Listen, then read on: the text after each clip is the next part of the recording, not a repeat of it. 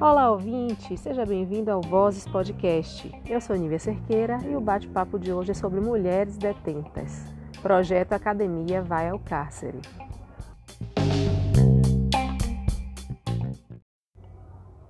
Os convidados são o Dr. Edmundo Reis, que é promotor de justiça do Ministério Público da Bahia, e a professora Suzana Coelho, assistente social e docente no curso de medicina da Unifax. Sejam bem-vindos, Suzana Coelho e Dr. Edmundo Reis ao Vozes Podcast. Tudo bem? Tudo bem, Nívia. Tudo bem, Nívia. Um prazer estar com vocês aqui falando sobre esse tema tão necessário da gente compartilhar com nossos ouvintes, né? Para começar, vocês poderiam nos explicar um pouco sobre como esse projeto surgiu, essa ideia de trabalhar, de fazer ações com detentas na cidade de Salvador? Bem, é, Veja só, esse projeto ele surgiu é, de um encontro casual que nós tivemos num momento extremamente é, profícuo. Né? Eu, a, a, professora Suzana Coelho e o professor Menezes, tá? ambos da Universidade de Salvador, Unifax. Né? Eu tinha acabado de fazer um diagnóstico do sistema prisional como medida para que a gente dimensionasse a probabilidade daqueles eventos de 2016, 2017 ocorrerem ou não aqui no estado da Bahia. E aí eu fui apresentar esse, esses dados para um curso de mestrado no qual a professora Suzana estava inserida e o professor Menezes era, o era palestrante comigo. Eu, inclusive, consegui é, a proeza de lhe privar a palavra, eu praticamente tomei todo o seu tempo. E, e daí surgiu uma identidade né, entre, entre nós três de interesse pelo sistema prisional. Né? E nós começamos a desenvolver visitas, inicialmente com os dois professores, levando para conhecer é, o sistema prisional, né? da partir daí de levar essa realidade e de, desse contato inicial, nós começamos a levar turmas é, das, dos mais diversos cursos da Unifax para visitar o sistema prisional e à medida que assim a gente fazia, nós tínhamos retorno muito satisfatório, muito interessante, muito edificante dos alunos. E então nós começamos a desenvolver algumas ações e escrever sobre isso. Então surgiu daí um programa chamado Academia Valcácer, que hoje ele inclusive o ano passado ele passou a integrar o, branco, o banco de boas práticas do CNMP, do Conselho Nacional do, do Ministério Público, e este ano ele já está concorrendo também à premiação pelo CNMP, né? É, em um dos eixos de projetos. Então, foram feitas diversas ações, isso baseado, nós construímos esse projeto juntos. Esse projeto hoje também tem adesão de outras instituições de ensino superior, né? e baseado numa, num aspecto muito simples da lei de execuções penais. É que no artigo 4 ele diz assim: o Estado deverá recorrer à cooperação da comunidade nas atividades de execução da pena e da medida de segurança. Tá? E lá na exposição de motivos dessa mesma lei de execução penal, tem bem expresso nenhum programa destinado a enfrentar os problemas referente ao delito, ao delinquente e à pena, se completaria sem um indispensável e contínuo apoio da comunidade, cabendo a ela uma parcela de responsabilidade na reintegração daquele que delinquiu. Pois o mundo do cárcere, submetido autocraticamente ao Estado, precisa ser arejado e fiscalizado por pessoas alheias ao sistema prisional. E é exatamente nesse, nesse viés que a gente faz, entendeu? Trazer essa, essa parcela intelectualizada da sociedade que estão nas instituições de ensino superior para dialogar com o cárcere, ter uma visão concreta e crítica do cárcere e possa, então, desfazer um pouco é, desta contaminação que uma mídia diária promove, que é, arraiga, de uma certa forma, esse essa dicotomia de homem do bem e homem do mal, sabe? De pessoas do bem e pessoas do mal. Neste pensamento é, muito sectário e que não condiz com a realidade. Né? Nós temos, sim, lá no, no, no, sistema, no sistema prisional, óbvio, privado de liberdade, nós temos uma quantidade grande de pessoas que, por mais que você possa oferecer ou que o Estado ofereça condições de reintegração social, é por diversos motivos, dentre os quais o direito de ser diferente, que é um pressuposto de direitos humanos, ele pode é, é, é, se recusar a todo e qualquer propósito de reintegração social a, assim pretendida da terapêutica penal. Mas é, tem outros tantos que ali chegaram por conta exatamente de todas as situações de exclusão, de racismo estrutural, não é por outro motivo que as nossas prisões elas refletem um quantitativo, né, proporcionalmente falando, de negros muito maior do que na sociedade. Você chega aqui Verdade. na Bahia, na, na, sua terra natal, embora você esteja no Distrito Federal, mas a, a Bahia, por exemplo, você chega a ter 89% dos negros. Sim. Né? A população negra. Ou na população carcerária, ela é de 89% de negros.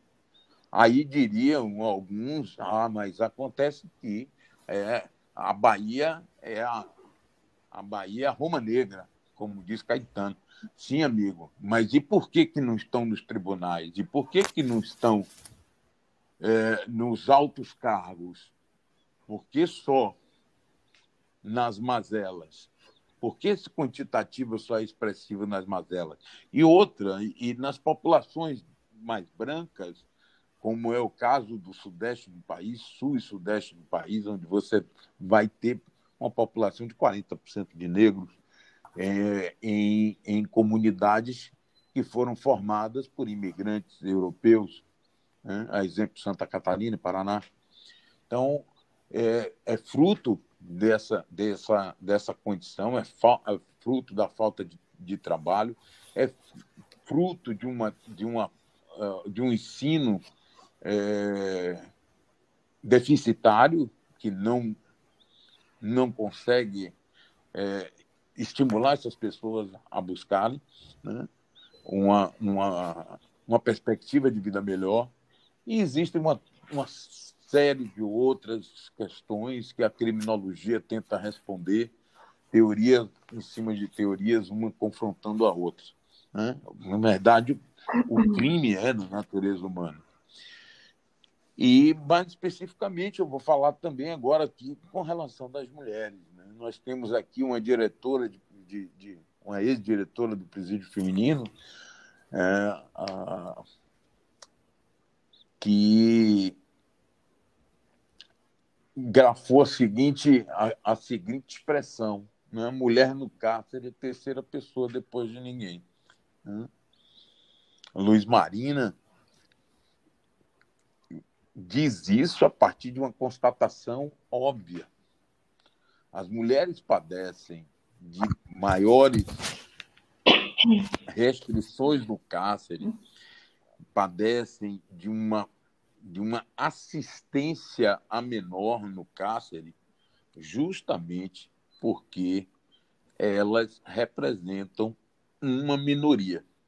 É uma minoria que vem crescendo, sim, é uma minoria que nós, nós estamos observando ao longo dos, dos últimos anos um crescimento das mulheres no cárcere, sobretudo em razão da sua inserção é, no tráfico de drogas. Né? Essas mulheres, via de regra, são são pessoas que mantêm ou mantiveram um relacionamento com homens que estavam inseridos no tráfico de droga e tendo sido eles presos, muitas vezes elas tentam dar seguimento a, aos negócios como manutenção da família, né? E aí muitas vezes são pegos. Eu não estou dizendo aqui também não vamos ser ingênuos de achar que é, a maior parte das mulheres que estão ali, ou, ou a, a, a, vamos dizer assim, não diria a maior parte, perdoe, é, é, digamos que a grande parte daquelas mulheres que estão ali são, são ingênuas ou são, são vítimas. Vítimas, em certa medida, sim, vítimas da sociedade, vítimas do estigma, vítimas das próprias circunstâncias, né? a pobreza lhes alcança com mais severidade, inclusive, ficam elas normalmente com os encargos das suas crias e, e, e de ter que criar seus filhos e educar seus filhos, criar seus filhos, prover a, a subsistência de seus filhos e se desdobrar em dois, três trabalhos que sejam. Então, é, mas também existem ali mulheres que são hoje líderes de facção. Né? Nós temos aqui mulheres que são líderes de facção, se envolveram de fato com tráfico e estão tão arraigadas no tráfico quanto qualquer outra liderança. Mas, na sua grande maioria, não, não se trata deste perfil. Tá? Não se trata desse perfil. Então, é... talvez Suzana queira falar alguma coisa da experiência que ela teve, Suzana. É, não, eu queria complementar, começando por esse final que o doutor Edmundo trouxe aí, eu estava lendo outro dia, agora recentemente uma reportagem, esse, esse é um tema que me, me atrai muito, e, e, a aproximação com o Ministério Público, com o doutor Edmundo, com os trabalhos que a gente vem desenvolvendo no Academia Vai é um tema que cada vez mais é, me aproxima dele, assim. E aí eu estava lendo algo sobre ah, alguns estudiosos que dizem, né, que a maioria das mulheres, ou uma grande parte delas, como o doutor Edmundo é, falou, está no crime ou está no, no, sistema prisional por conta de algum envolvimento amoroso, ou por causa de algum homem, ou por causa do pai, ou por causa do irmão, né, que se envolveu no tráfico. É, e que muitas vezes, às, ve às vezes, dependendo do cenário, essa é uma concepção que reduz a mulher né, a uma condição de coadjuvante do homem, mesmo no que diz respeito ao crime. Mas é como o doutor Mundo falou, Sim. muitas delas já são as grandes lideranças né, nesses espaços, têm as suas facções e, e muitas vezes continuam administrando mesmo aquela, aquele negócio, né, aquela para poder manter a família mesmo. Então, é bem interessante esse dado aí que o doutor Edmundo traz. E tem um aspecto, tá, Suzana, que, que seria de, de, de, todo oportuno a gente uhum. ressaltar, é que quando, quando o, os homens são, são presos, Sim. tá? eles não deixam de receber a assistência de suas esposas, Sim ou de suas companheiras, ou até das duas, Sim. tá? Mas quando as mulheres são presas, via de regra, quem as visita são filhos ou suas mães, seus pais, mas não os seus companheiros ou maridos, tá? Mais das vezes essas mulheres são abandonadas, sem, sem, sem ter sequer a, a possibilidade de, de uma visita de familiar ou de amigos, tá? Os seus, uhum. os seus maridos, os seus companheiros as abandonam, tá? Isso é uma constatação que até mesmo ah, nas, nas visitas que, que nós fizemos lá foram bem evidenciadas, uhum, né? Uhum. Inclusive agora, recente, na pandemia, é, Lívia, que foi quando surgiu esse trabalho mais específico com medicina e de forma remota, que foi uma provocação também do Doutor Edmundo, eu tive a oportunidade de fazer uma aula lá de dentro, né, porque foi autorizada a minha entrada enquanto profissional de saúde, enquanto professora, atendendo a todas as determinações, né, de do, da, do Covid, né, o protocolo de distanciamento, os cuidados todos, mas eu, eu entrei lá e eu, eu entrei lá num dia de visita. E era um dia de visita das mulheres. E quando eu e quando estava voltando, né, doutor Edmundo? Porque durante a pandemia ficou um hum. tempo muito grande sem eles receberem visitas, né? Nenhum deles. Né? E nesse dia que eu fui, era um dia que já estava começando a retomar aos poucos é, as visitas. E aí, tipo, tinha três pessoas aguardando para entrar. E aí, quando eu entrei, eu perguntei assim à, doutor, à, à diretora, ah, é dia de visita hoje? Ela falou, é, é dia de visita das mulheres, mas só tem três pessoas. É, exato, visita íntima, que chama, que é essa gente. É, mas você está vendo aqui só essas três pessoas na fila, só tem essas três pessoas, esses três homens para visitar. Mas ontem, se você estivesse aqui, que era a visita dos homens, mesmo a gente estando limitando né, a quantidade de pessoas de visita por conta da pandemia, tinha, tinha mulher dando volta por esse quarteirão aqui. Né? Ela Sim. falou para mim, inclusive teve a maior confusão porque muitas não puderam entrar por conta do limite de pessoas né, para ter acesso. Então, esse é um dado, e elas falam para a gente isso, né, nos nossos, nas nossas experiências lá dentro, sobre esse abandono, né? A mulher ela é abandonada você está falando, vocês estão falando, eu estou lembrando uma, uma época que eu morei em São Paulo, uma vez foi uma situação muito curiosa. Eu peguei um metrô pra, num domingo, acho que para ir no Campo de Marte. E nesse, nesse percurso que eu fiz, o, o, o, o metrô estava muito cheio de mulheres com sacolas, é, é, com comida, mas era muita mulher que estava no metrô, assim, um metrô cheio num domingo de manhã.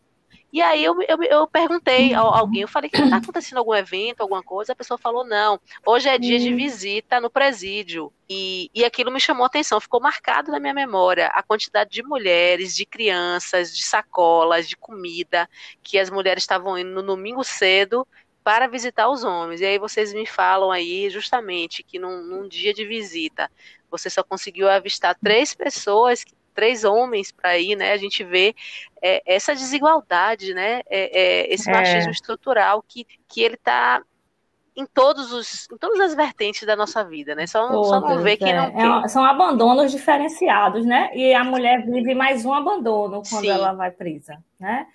É, e é o que a gente tem percebido então, é, só retomando a, a, pergunta, primeiro, a gente já falou tanta coisa que quase já respondeu todas as suas perguntas. Né? quando, quando a gente começou esse projeto, foi muito nessa perspectiva do Academia Vai ao Cárcere, foi muito de levar os estudantes, e o nome é esse justamente por isso. Né? A princípio, a gente falou sobre o cárcere vai à academia, né? no início era, sei lá, o sistema prisional vai à academia e depois a gente chegou à conclusão que era academia vai ao cárcere, porque é, é lógico que a gente também pretende trazer né, a, a, o sistema prisional para o ambiente da academia e para outros espaços. Mas os estudantes, a nossa formação, já que a gente pretende desenvolver uma formação humanista, né, altruísta, justa, solidária, com realidade social, conhecendo a realidade social, a gente é, começou esse, esse movimento, esse caminho, levando os estudantes para o ambiente prisional mesmo. E aí, hoje, como o doutor Edmundo falou, a gente, além de ter já pesquisas desenvolvidas, a gente tem várias ações de extensão que são feitas lá dentro, e com as mulheres especialmente. É, e aí eu acho que muito por ser um público, um número menor de mulheres, então para a gente era mais fácil, né, de, no, inicialmente de é. lidar, é. né? É, Quantas mulheres, Suzana? Nós temos hoje... Foram apoiadas por hoje, esse projeto? Hoje tem, doutor Edmundo, lá? Lá no, no presídio feminino, aqui na capital, nós temos é, cerca de 100 internas. Gravita um pouco mais, um pouco menos, porque ela é uma unidade também de presos uhum. provisórios. É, é, fica nessa faixa. Em dezembro, a gente fez uma atividade lá de forma remota e ela... tinha 100. É. Tinha 96, né? Fica sempre nessa. Isso. É. é. Gravita em torno disso, entre 90 e 120. Como eu estou dizendo, é, é, é um conjunto penal. Na verdade, tem, tem, tem mulheres ali, aqui, na, na, na atual condição da Bahia, nós não temos unidades de semiaberto para mulheres, tá? Então, essas mulheres cumprem a pena é, no regime fechado ou então presas provisórias, enquanto assim é, o juiz entender que dentro daqueles requisitos processuais de que estão previstos para prisão, para prisão preventiva. Então, essas mulheres são ou presas provisórias ou presas condenadas do regime fechado. Quando elas vão para o semiaberto, então elas vão para o regime domiciliar com ou sem tornozeleira. Né? Aqui observa-se muito tanto as recomendações é, emanada pelo Supremo Tribunal Federal de observância das regras de Bangkok, né, que são as regras das Nações Unidas para aprisionamento de mulheres, e que recomenda que, quanto possível, sejam é, substituídas, comutadas as penas privativas de liberdade por penas é, outras alternativas à prisão, aquelas mulheres, mães que têm é, filhos até 12 anos. Né? Também há já alterações legais ou alterações normativas nesse sentido, e isso tem sido observado sempre que possível. As nossas unidades prisionais também, aqui dirigidas às mulheres, nós temos aqui e algumas no interior, né? exemplo ali de uh, Teixeira de Freitas, Itabuna, né? Juazeiro, Vitória da Conquista, e outros, é, não dispõe de qualquer de qualquer condição, digamos assim, adequada em termos de infraestrutura, em termos de tipologia arquitetônica para é, dar ensejo, como eu disse aí, a, a possibilidade dessas mulheres poderem ficar com seus filhos mesmo no cárcere, né? Nós temos muita dificuldade aqui, nenhuma unidade nossa tem berçário, né? É, eu posso assegurar também que, em termos de atendimento médico né, especializado, elas têm, né? Então, todos os, os, os exames que são inerentes ao gênero feminino são observados, tá? E nós temos aí algumas, alguns, algumas questões bastante é, controversas e, e, e ainda muito nebulosas no que diz respeito à adequação do nosso sistema prisional a, ao abrigo, né, à custódia de mulheres trans, de homens trans e a população LGBTQIA+, é, ainda é um, um desafio grande do sistema prisional brasileiro como harmonizar tudo uhum. isso. Né? né? Nós estamos fazendo um trabalho aí com a, com a doutora Márcia Teixeira, que é uma promotoria específica para atenção à população LGBTQIA+, e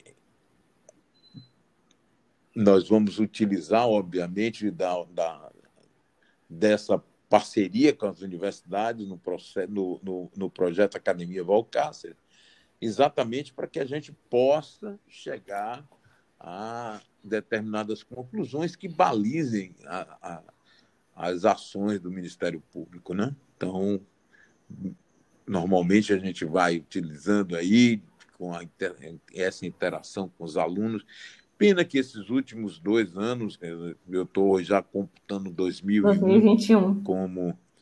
Ou, oh, dois, me desculpe, 2021 É, e ainda nem peguei o Covid. Diz que o Covid leva ao esquecimento. ainda nem peguei o Covid.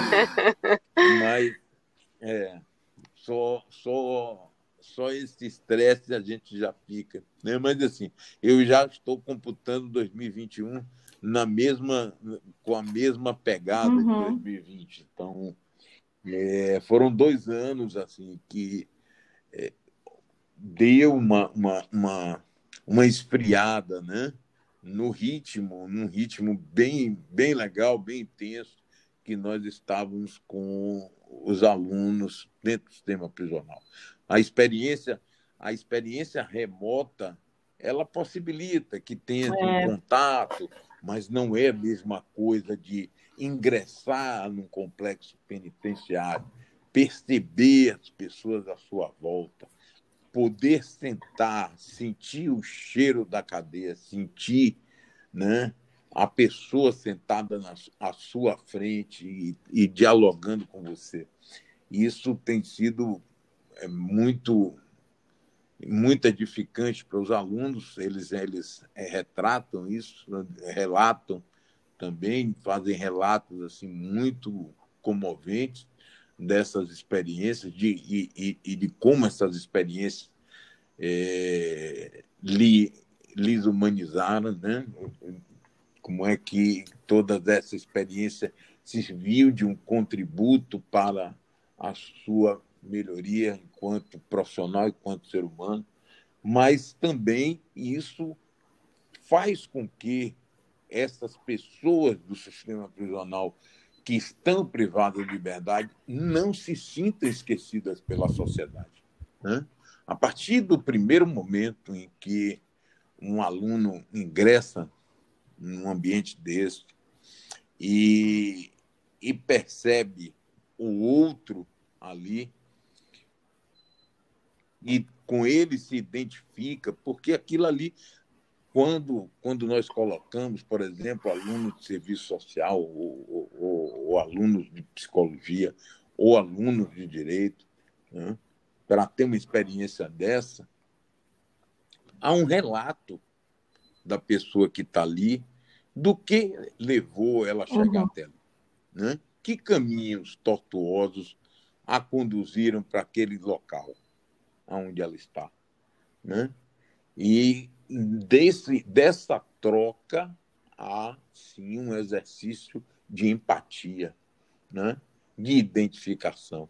Então, veja só, certa feita, uma turma que não foi da, da, da, da não foi da, da instituição de Suzano, é, foi para lá, para nossa, para essa visita, né? E foram conhecer então, uma oficina de mosaico que funcionava na penitenciária Lemos Brito, aqui no Complexo da Mata Escura, em Salvador. Né? Eram alunos de uma faculdade privada de Direito, do curso de Direito, né? É, composta majoritariamente de classe média, classe média alta. O professor de processo penal que os levaram até o sistema prisional e, e tinha me pedido para recepcioná-lo. Era um promotor de justiça, é um promotor de justiça, meu compadre, inclusive, padrinho de minha filha, e ele é negro, tá? ele é bem negro. E lá, chegando nessa oficina, quem estava à frente da oficina era um cidadão bem, afe, bem afeiçoado, olhos claros, é, uma formação acadêmica bastante consistente. Ele tinha mestrado, tinha doutorado, era poliglota, né? tinha uma formação acadêmica muito, mas muito relevante, muito importante.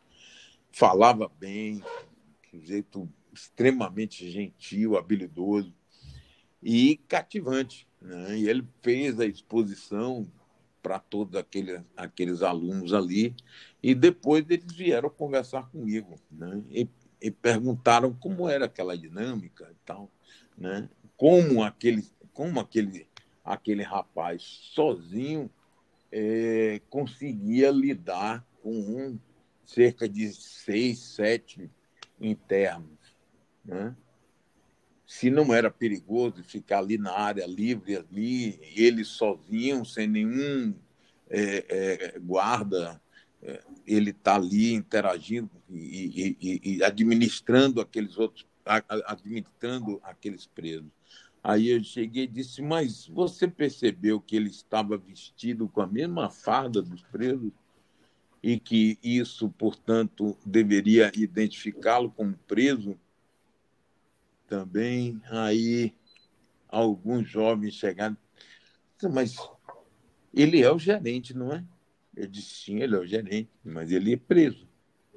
Ele é preso tanto quanto o outro que está ali, e que ele está né, administrando o trabalho. Mas ele é preso. Ele é preso. Causou, causou grande espanto. Ele disse, vocês não conseguem ver o preso, embora ele esteja com a mesma farda dos outros, né, por conta de suas próprias características. Você está se identificando enquanto classe média, média alta, né, brancos, vocês não conseguem se ver no cárcere. Se fosse o doutor Roberto, que estivesse não nesse paletó, mas enfiado naquele uniforme azul, pela cor da pele, vocês o identificariam de pano como, como preso.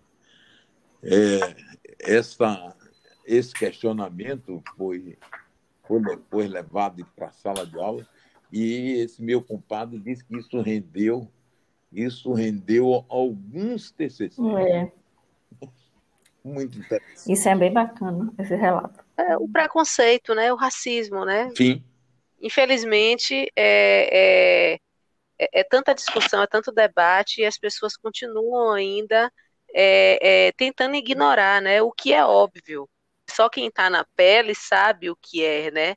É, é, esse preconceito, eu acho. Sim, e, com certeza. Por exemplo, é, você vê uma pessoa, um negro correndo na rua, né, um negro de chinelo correndo na rua com cabelo rasta, é, pela nossa cultura, pelo racismo estrutural que a gente vive, é, as pessoas vão, no, no, no, se estiverem no ponto de ônibus, se estiverem na rua, vão olhar, é ladrão. É a, a, sociedade que a gente vive. E eu acho que não é diferente no sistema é, prisional, é um espelho, é um reflexo é, do que a gente vive aqui fora, né? né? Exatamente. Né? Sim. Então, tudo que a gente vive aqui fora provavelmente se vive aí dentro. Agora, a pergunta que eu ia fazer é, é eu vi muita discussão na mídia falando sobre a questão do Covid, muitas pessoas é, é, questionando como é que pode, né? Os presos é, é, é são pessoas que estão ali reclusas, que estão pagando por algo que eles fizeram, e eles estão lá dentro, eles vão ser vacinados primeiro que nós, né? Então, assim, eu fiquei acompanhando um pouco esse debate aqui fora, e eu queria saber a opinião de vocês. Isso realmente aconteceu? Essa questão da vacinação é, é, é como prioritária dos, dos, dos Sim, há, um, há uma. Um decreto. Um, não, é, não é que seja um decreto, né? Você, na verdade, houve uma manifestação tanto do, do dos ministérios públicos como uhum. das defensorias públicas, né?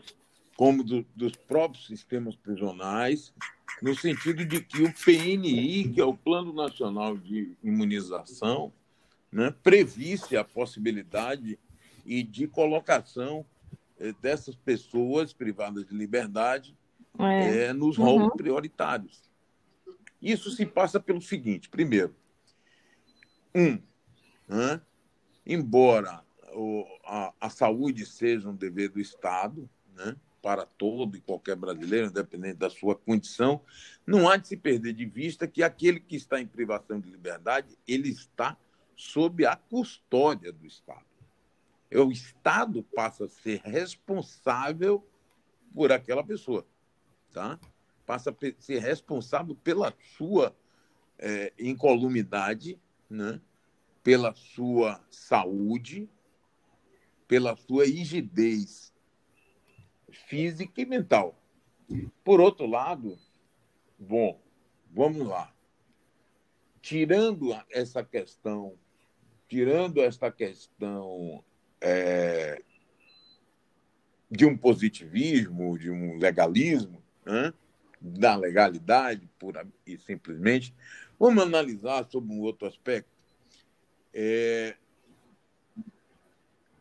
Imagine se você tiver uma contaminação em massa e, e, os nossos presídios, de fato, eles, eles podem propiciar tá, uma situação extremamente catastrófica se não houver medidas de contenção, como barreiras sanitárias foram feitas. E digo a você já de antemão o seguinte: a, a, a despeito de todos os nossos receios no início da pandemia, né, o sistema prisional brasileiro, como um todo, sistema prisional brasileiro como um todo, nós temos um índice de infecção reduzidíssimo, né, está em torno de 3%.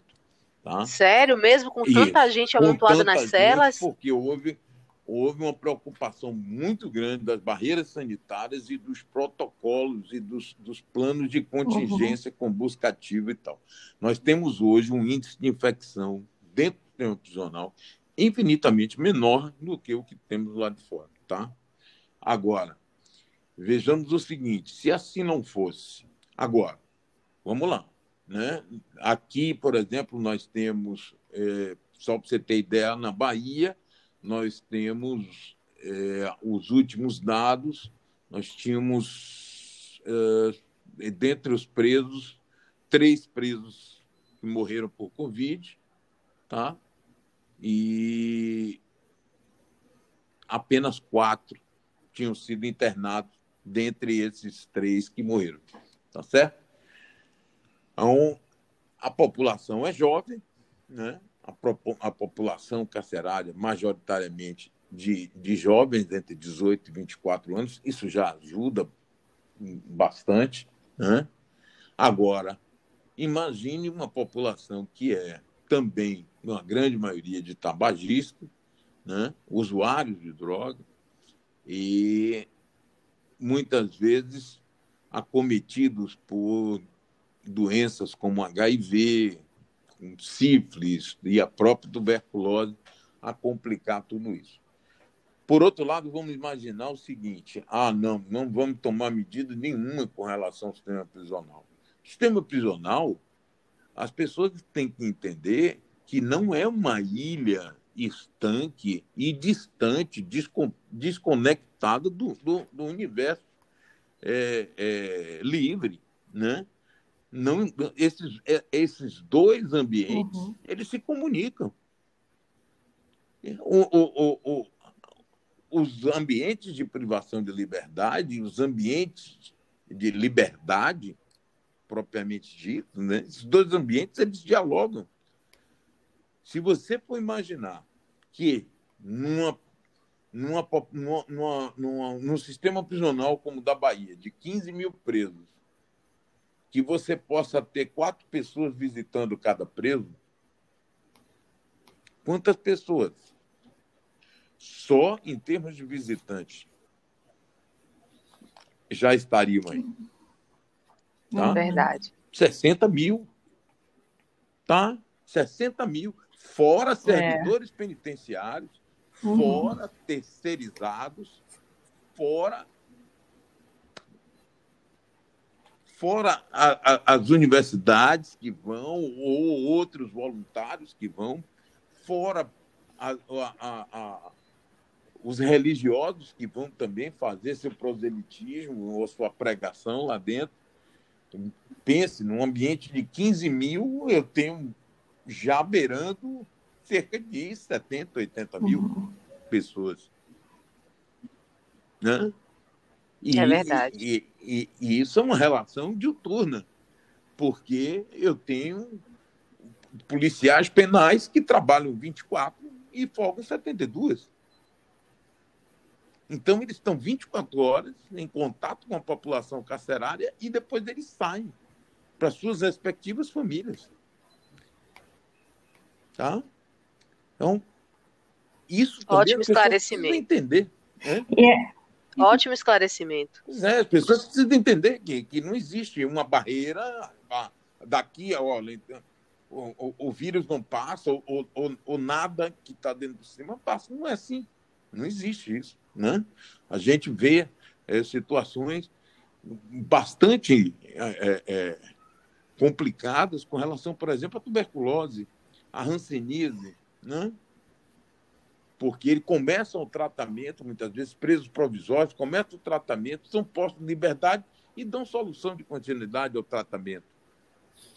E o que é que ocorre com isso?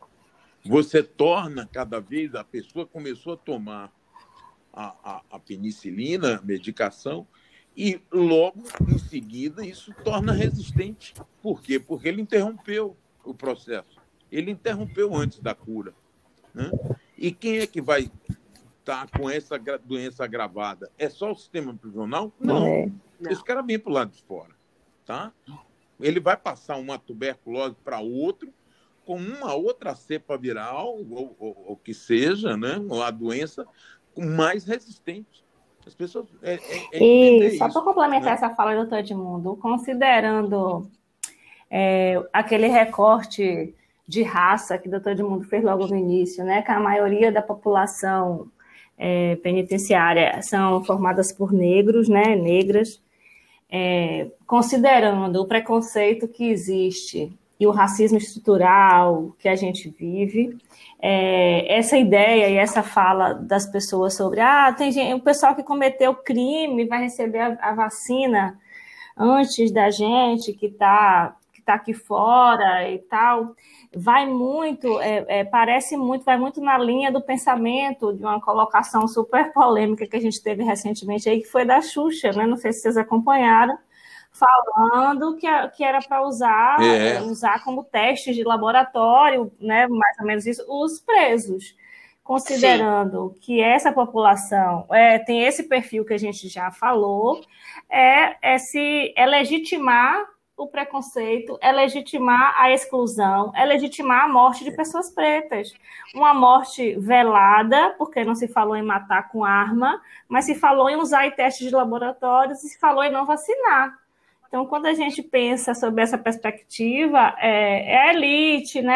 É, é, as pessoas que realmente não têm a visão das realidades que a gente tem no nosso país e a visão extremamente distorcida do que são os direitos humanos, a dignidade humana, né? E aí entra muito Sim. por esse caminho aí. É o mesmo grupo de pessoas que pensa assim: ah, bora fazer com aqueles presos que estão ali dentro uma espécie de testar remédio, testar vacina, testar né? Acho que é bem, bem por aí é. também. Pois é, agora interessante que as pessoas, interessante que essas pessoas é, elas não, não sigam sequer né, nesse, nesse maniqueísmo absurdo e obtuso que é, norteia o pensamento dessas pessoas, né? É, não levem nem em consideração uhum. os aspectos históricos, né? porque por exemplo, os médicos, como Pasteur e outro, eles utilizavam Sim. os próprios filhos como experiência, né? Por que é. não a Sasha? né? Ou... Por que não a Sasha? Propor coisas.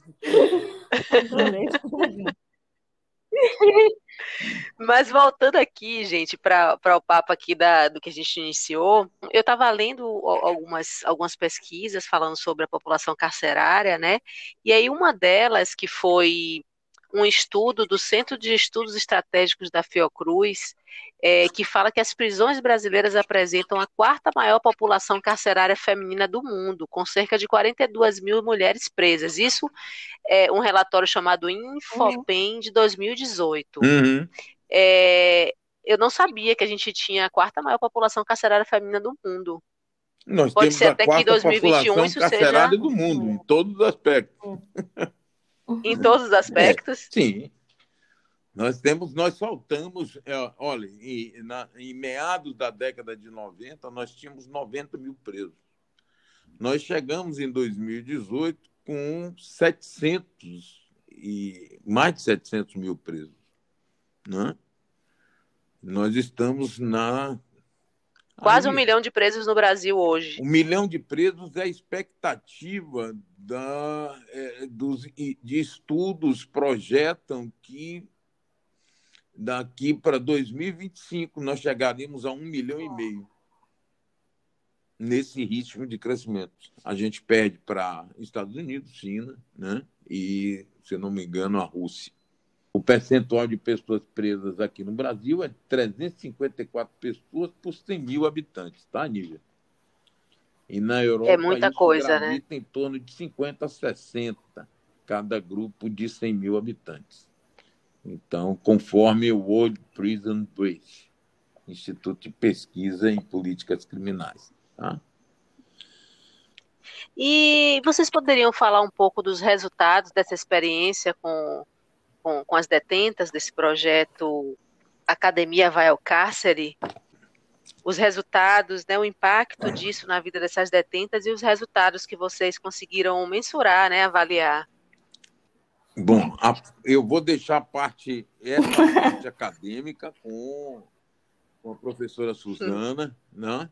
Agora, só fazendo um, um adendo a, a, a prévio à fala dela, é de que várias pesquisas né, foram várias pesquisas foram fomentadas quer seja na área de graduação, em nível de graduação, em nível de, de, de pós-graduação, né? E, em nível de doutorado, mestrado, nós, nós conseguimos um despertar para aqueles que estão ou na fase de conclusão dos seus cursos, e a Unifax tem, tem um, um fomento a, a, a pesquisa já desde a, a graduação até o uhum. pós-doutorado. Né? Nós fizemos o ano passado um colóquios internacionais em que nós tivemos aí praticamente as, as grandes universidades é, do Brasil aqui, algumas universidades federais, como o FAO, a Universidade Federal do Ceará, dentre outras, e algumas internacionais, como Salamanca, a Portucalense, o Esquite de Lisboa, foram representados, a Universidade de Washington, o Western, tudo isso discutindo o sistema prisional. Né? Mas a parte, essa parte de é, extensão, eu acho que a Suzana tem toda a propriedade para falar sobre o que é que ela percebe nos seus alunos após a experiência? É, então, Nive, a gente fez um, um, caminho aí, como o doutor Edmundo falou, que foi muito proveitoso, até me surpreendeu, sabe? Assim, porque inicialmente a gente foi com muito muita apreensão dos dois lados, tanto como as internas, as detentas iam receber a gente, né? E como os nossos estudantes iam entender o sistema prisional também. E como eu falei, até por um recorte mais acessível, inicialmente a gente começou o trabalho com mulheres, né? E a gente avançou nisso, mas a gente teve também trabalhos com os homens, inclusive mutirão de processos que o doutor Edmundo fez lá e outras. A gente tinha programação de fazer uma feira de saúde dentro do sistema no mês de março de 2020, mas veio a pandemia e, e suspendeu.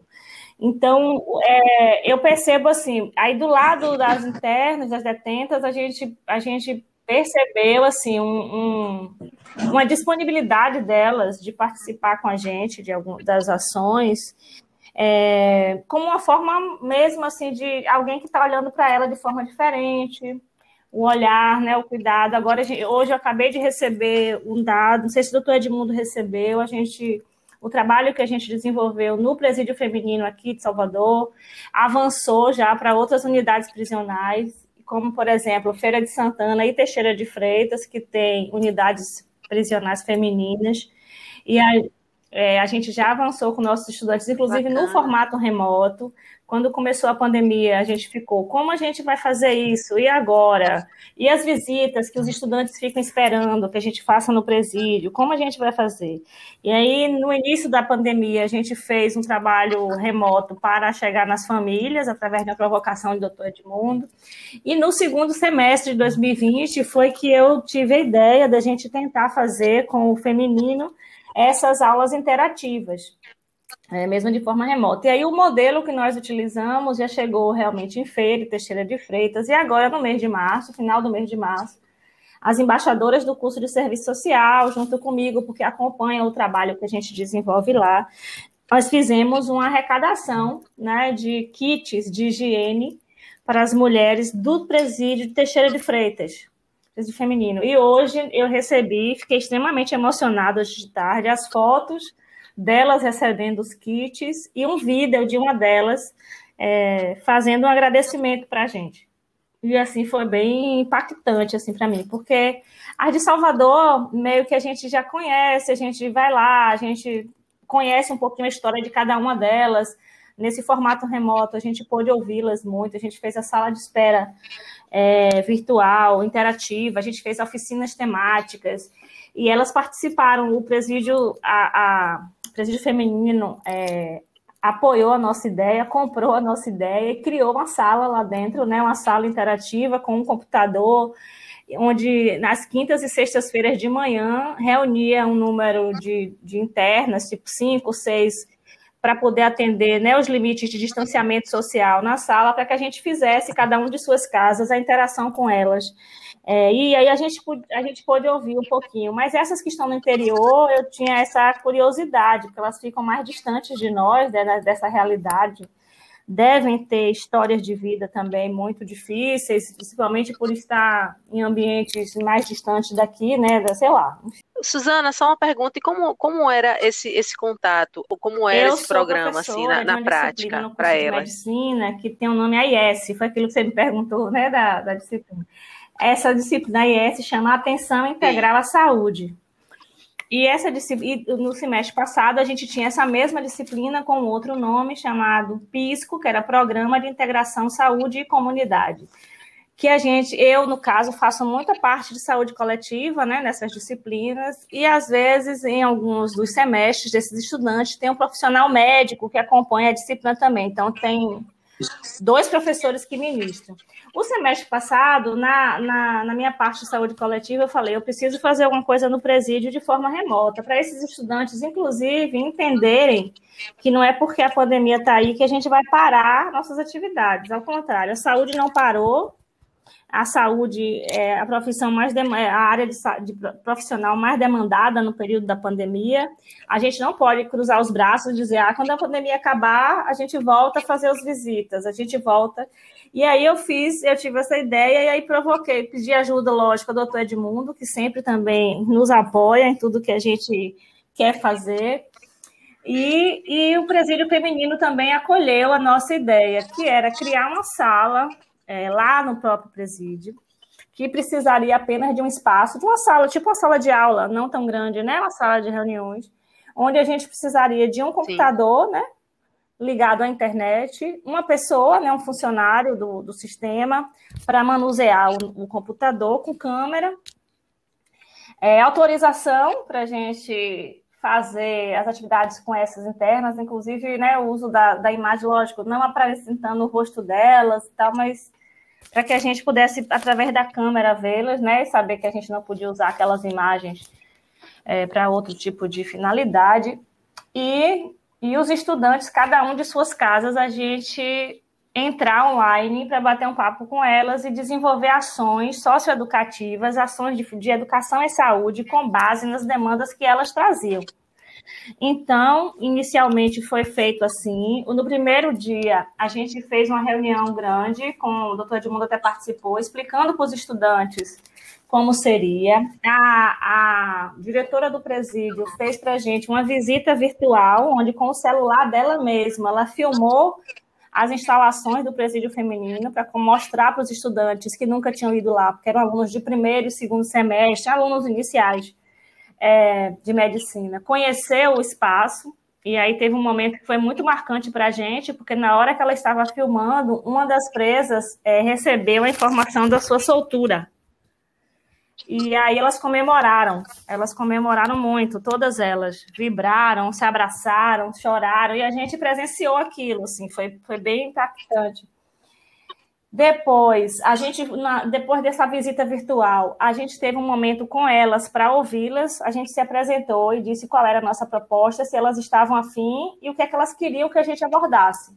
E aí elas toparam de primeira e disseram: ah, a gente quer saber só sobre o câncer de mama, a gente quer saber sobre o câncer de colo de útero, a gente quer saber sobre métodos contraceptivos.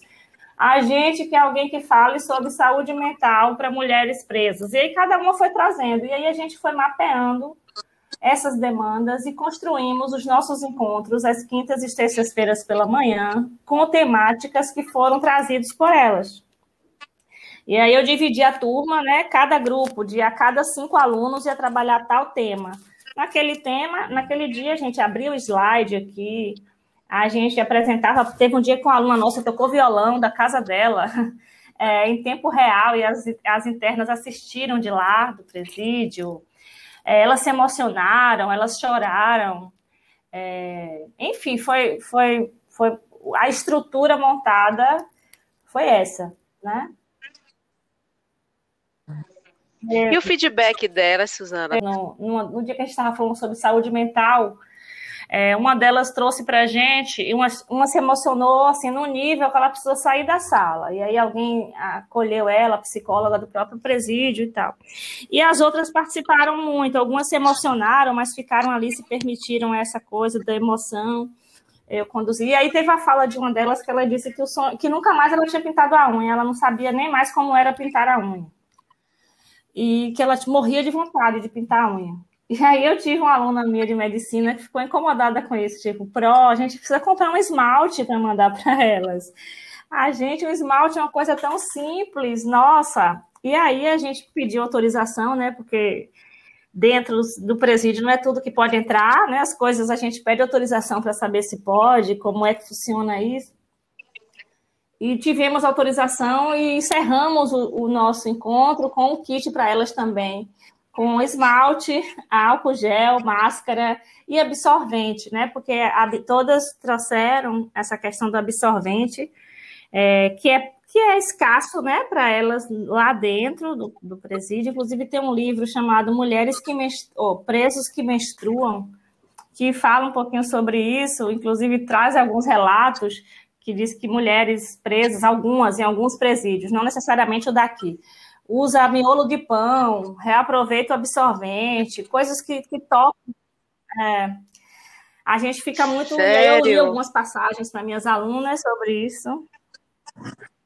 É, não é aqui, isso não. Aqui mas, não tem, não, hein? Mas as alunas ficaram tão tocadas com isso e e aí a gente, essas passagens que a gente leu, e aí a gente fez um kit, entregou para elas, e aí a gente mandou antes para o presídio, elas receberam, e a gente encerrou aqui na Câmara com elas, e aí muitas vieram, agradeceram, disseram que se sentiram extremamente valorizadas, que a gente teve um cuidado com elas, que a gente tirou dúvidas sobre saúde, tinha uma que tinha tido câncer de mama, a gente tirou dúvida, a gente encaminhou para a junta médica, a gente enfim, os alunos de medicina também é, se dedicaram muito a essa ação, o que me surpreendeu também.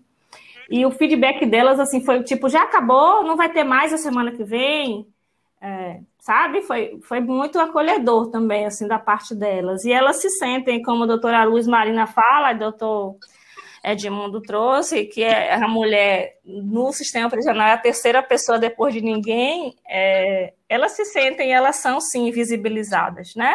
São pessoas que estão invisibilizadas. Se os homens estão, as mulheres estão mais ainda é, na sociedade, principalmente aquelas que cumprem pena ou que estão privadas de liberdade. Né? Então, foi um resultado assim muito para a gente muito muito positivo. E como eu falei, a gente já está avançando para outras unidades, né, do interior da Bahia. Bacana. Para vocês dois, assim, é, o que mais chamou a atenção desse projeto que vocês fizeram? É, teve um caso de uma, tem dois casos que, que me fazem lembrar muito assim. Um caso foi quando a gente estava até no no presencial ainda, que foi duas meninas índias, duas meninas que vieram do Amazonas e, segundo elas, foram, foram trazidas para trabalhar como empregadas domésticas aqui e botaram droga, né? Na, na mala dela. E como a doutora Luiz Marina sempre diz, a gente Sim. acredita, a gente tem que, a gente acredita, duvidando, mas a gente não pode, né, comprovar o que, realmente aconteceu. Mas a própria doutora Luz Marina, com a experiência dela, acho que 30 anos de experiência no sistema prisional, ela dizia para a gente assim, eu acho que elas foram realmente enganadas, essas duas. E elas eram irmãs, e uma delas estava grávida. E isso me chamou muita atenção. E ela, elas criaram uma, uma, afinidade com a gente. Tem foto dela abraçada comigo, pra você ter noção. Tem foto delas abraçadas comigo, assim, e com muito. Elas se apegaram a gente, assim. E foi como eu estava no presencial ainda, antes da pandemia, a gente pôde ir lá algumas vezes. E agora, na pandemia, a fala dessas, de algumas delas que têm filhos pequenos, ou que pequenos assim, tipo 5, 6 anos, é, e que estão no interior, por exemplo, elas não são daqui de Salvador, e que elas estão aqui ainda e que filho, os filhos estão distante delas, por algum motivo. E elas se emocionam muito quando falam disso. Isso me chamou muita atenção. Tem um caso, só o último que eu quero contar, doutor Edmundo, acho que ele acompanhou esse, que o meu aluno de medicina, ele até relembrou isso semana passada, Ricardo, ele é um aluno que ele foi uma das primeiras visitas que a gente fez no presídio, é, Nívia, acho que em 2018, 2000, com, me, com medicina, né, eu estou falando. Ele já está formando agora, Ricardo Fontana, e um, um evento que a gente fez no Outubro Rosa, lá, acho que no ano de 2018, Teve um momento que a gente ficou, enfermagem, é, serviço social, psicologia, a gente ficou no pátio fazendo atividade com elas e eles pediram para atender as mulheres que eram funcionárias, é, as, as agentes prisionais. E eles ficaram chocados do tanto de, de problemas e de questões que as agentes prisionais trouxeram. Porque quando a gente vai para o sistema, a gente vai com o olhar no preso, né? Na presa. Nosso foco é o interno, a gente quer conhecer a Sim. pessoa que está presa, a gente não olha muito para os funcionários que estão ali, né? E as mulheres que foram atendidas por eles trouxeram muitos problemas de saúde, tanto que a gente criou um projeto com foco para os agentes prisionais. Agente de autotransformação, é, que foi com os professores de, de psicologia. E também nesse dia do Outubro Rosa, esse aluno nosso, Ricardo, ele atendeu uma, uma detenta que estava, não sabia que estava grávida, alguma coisa assim, e ele descobriu, analisando o prontuário dela e, fazendo a ausculta, que ela tinha um problema cardíaco. E ela, ele chamou, na época, a doutora Luz e falou: Olha, essa, ela está com gravidez de risco, ela tem ela tem um problema aqui e tal, explicou, e aí levou ao conhecimento da junta médica, explicou, e realmente foi detectado o que ela tinha. E aí ela foi, ela ficou, saiu com a tornozeleira eletrônica, né, de todo mundo, não sei como é que tecnicamente fala isso, e aí teve, foi assistida por um hospital que a gente fez isso contato mesmo. de lá mesmo, para gestante. Ricardo ficou extremamente envolvido com essa história. E um dia ele estava no shopping e encontrou com ela, porque ela estava solta, né? Estava com a tornozeleira eletrônica. E ela agradeceu ele de chorar, porque conseguiu é, salvar o filho dela, que talvez ela não tivesse conseguido se ele não tivesse detectado aquilo naquele momento. E ele conta isso sempre. Bacana. Bom, no que, no que diz respeito a mim, assim, são 12 anos praticamente de, de de contato com os presídios, né? quase que semanalmente, né? ou não diariamente, porque quem já teve a oportunidade de ir comigo para as unidades penais é, pode perceber que eu sou uma figura bem conhecida dentro do, do ambiente carcerário, né? E uma coisa importante, viu? Desculpa interromper. Doutor Edmundo sabe o nome de quase todos eles. Ou se não de todos, viu?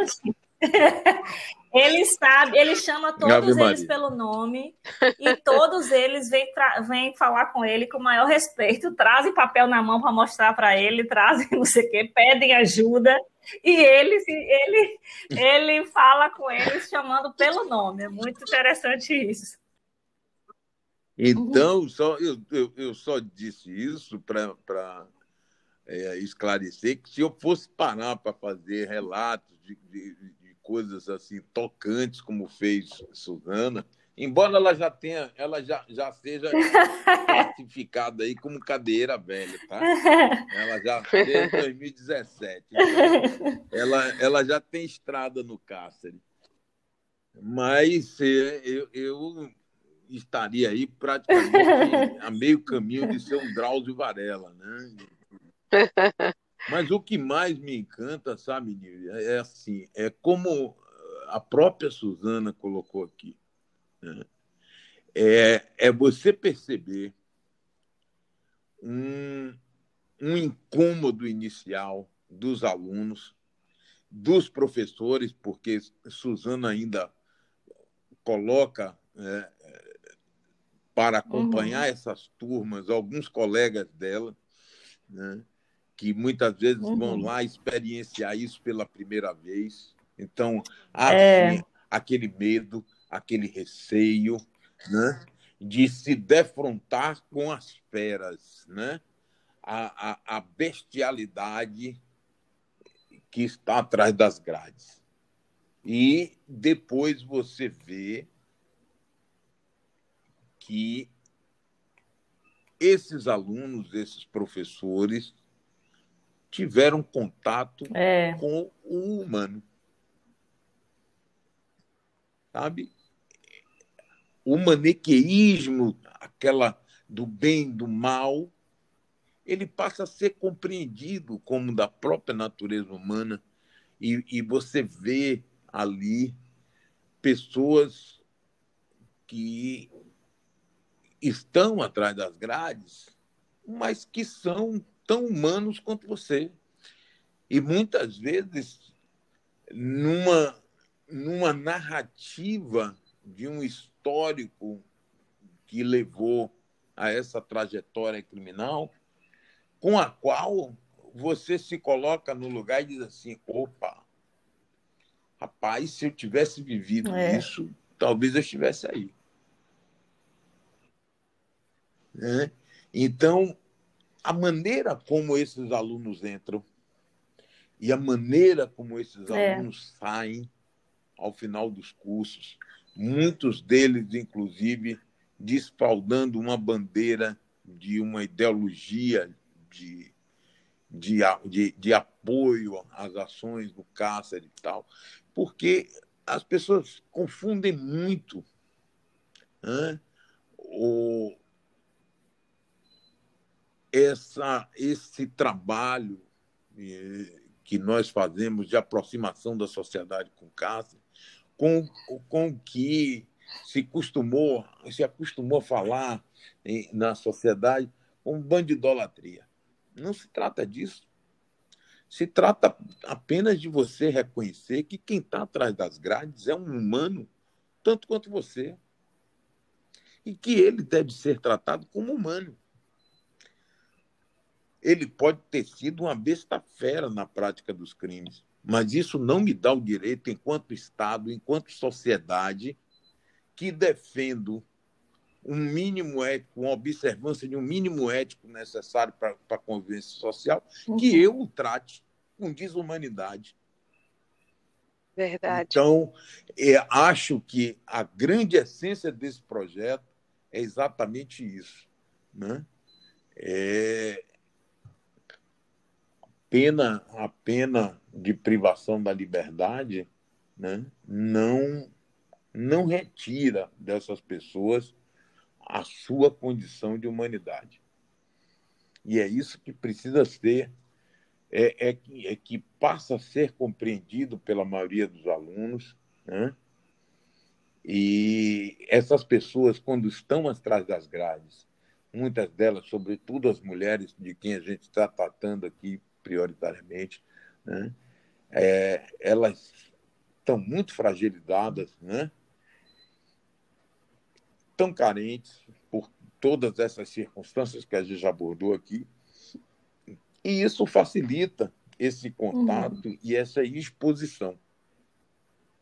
Né? Eu lembro aqui, só para ilustrar, eu lembro aqui de uma, de uma garota é, nós fazemos já ter três anos seguidos Ciência e Arte, que é uma exposição de arte é, que fala do sistema prisional ou que é elaborado no próprio sistema prisional. Né? E aí eu queria levar um grupo de artistas para, para conhecer o cárcere. E houve uma resistência muito grande, eram pessoas já maduras, né? algumas já idosas e tal, e que relutaram muito e não aceitaram ir até o cárcere. Alguns foram, sim, e gostaram da experiência, mas outros tantos foram refratários a isso. Então, eu levei comigo num encontro à noite na casa de um, de um professor de Belas Artes, é, eu levei comigo uma interna que estava em prisão domiciliar. Né? E tinha conversado com ela, olha, não vou, não vou identificar quem você é tal, no primeiro momento, mas você vai interagir. Ela interagiu naturalmente com, com todos e tal. Depois nós sentamos e disse, olha, eu vou apresentar vocês aqui, essa é fulana, e ela se prontificou a contar a história dela de vida.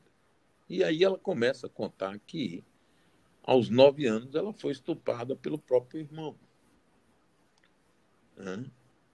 Essa, essa criatura ela começa dizendo: Eu cumpri uma pena por latrocínio e ocultação de cadáver. É.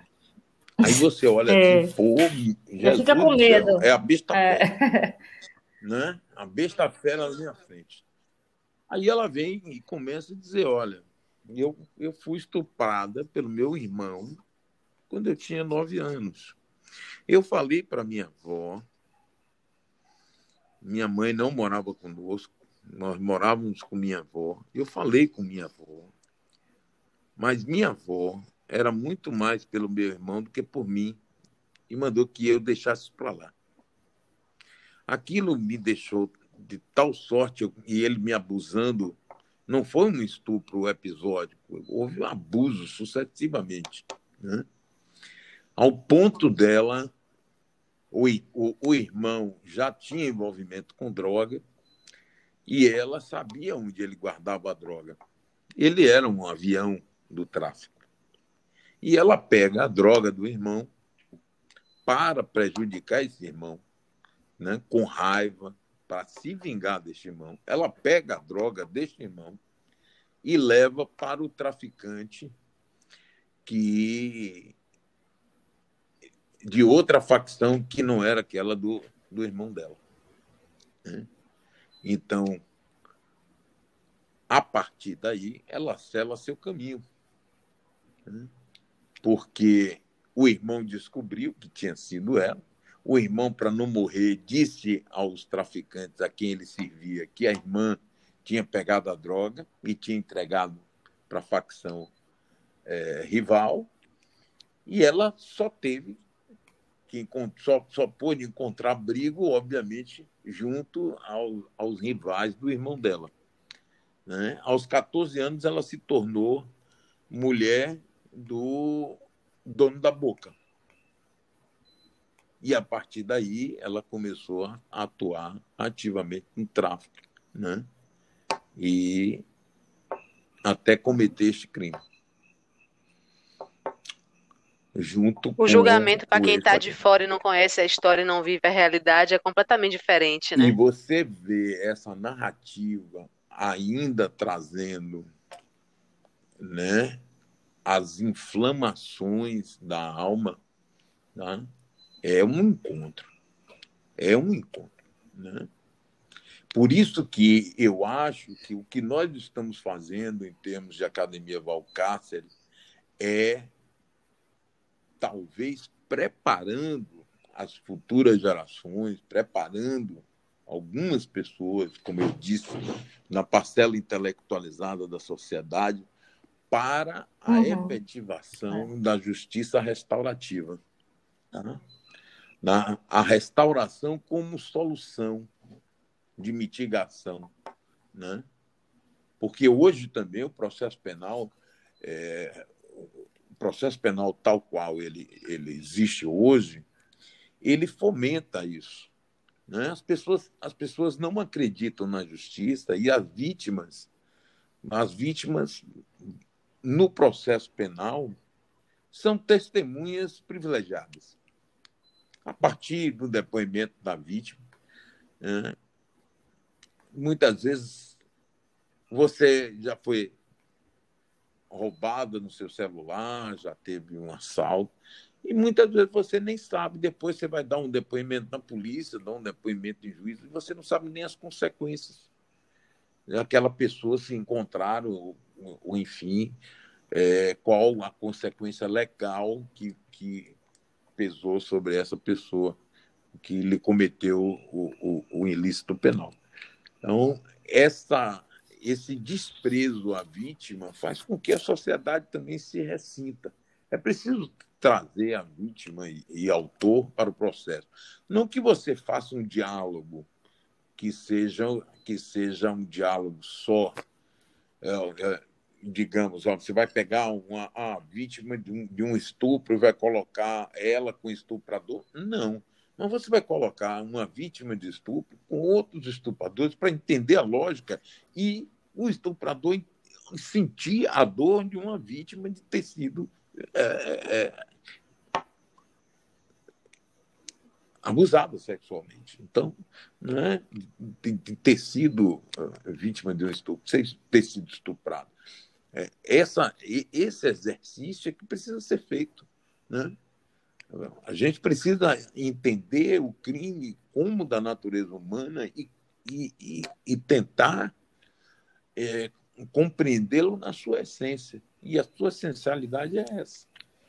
Várias reflexões. Eu agradeço imensamente a participação de vocês. Foi um bate-papo assim muito esclarecedor. Eu que agradeço, querida. Eu acho que é, é, aproveitar de todas essas oportunidades que vocês gentilmente né, nos, nos concede de levar essa ideia né, e buscar a replicação disso o quanto possível. Eu lhe agradeço muito, agradeço também a professora Suzana mais uma vez pela parceria e por que insistentemente ela, ela consegue esses espaços de fala para que a gente possa divulgar esse trabalho. Né?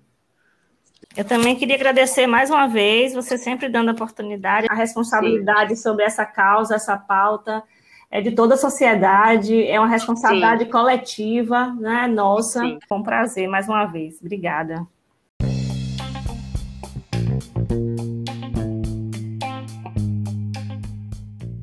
Obrigado, ouvinte, pela sua participação. Para acessar outros episódios, acesse www.vozespodcast.com.br ou no Instagram, arroba. Até a próxima!